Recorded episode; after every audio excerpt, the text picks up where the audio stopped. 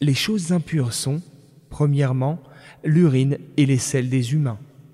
Deuxièmement, le sang, une petite quantité et négligeable pardonnée. Troisièmement, l'urine et les excréments des animaux dont la viande est interdite à la consommation.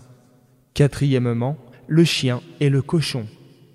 Cinquièmement, les animaux morts, c'est-à-dire tous les animaux morts à l'exception des animaux dont la viande est licite s'ils ont été tués selon la façon légale.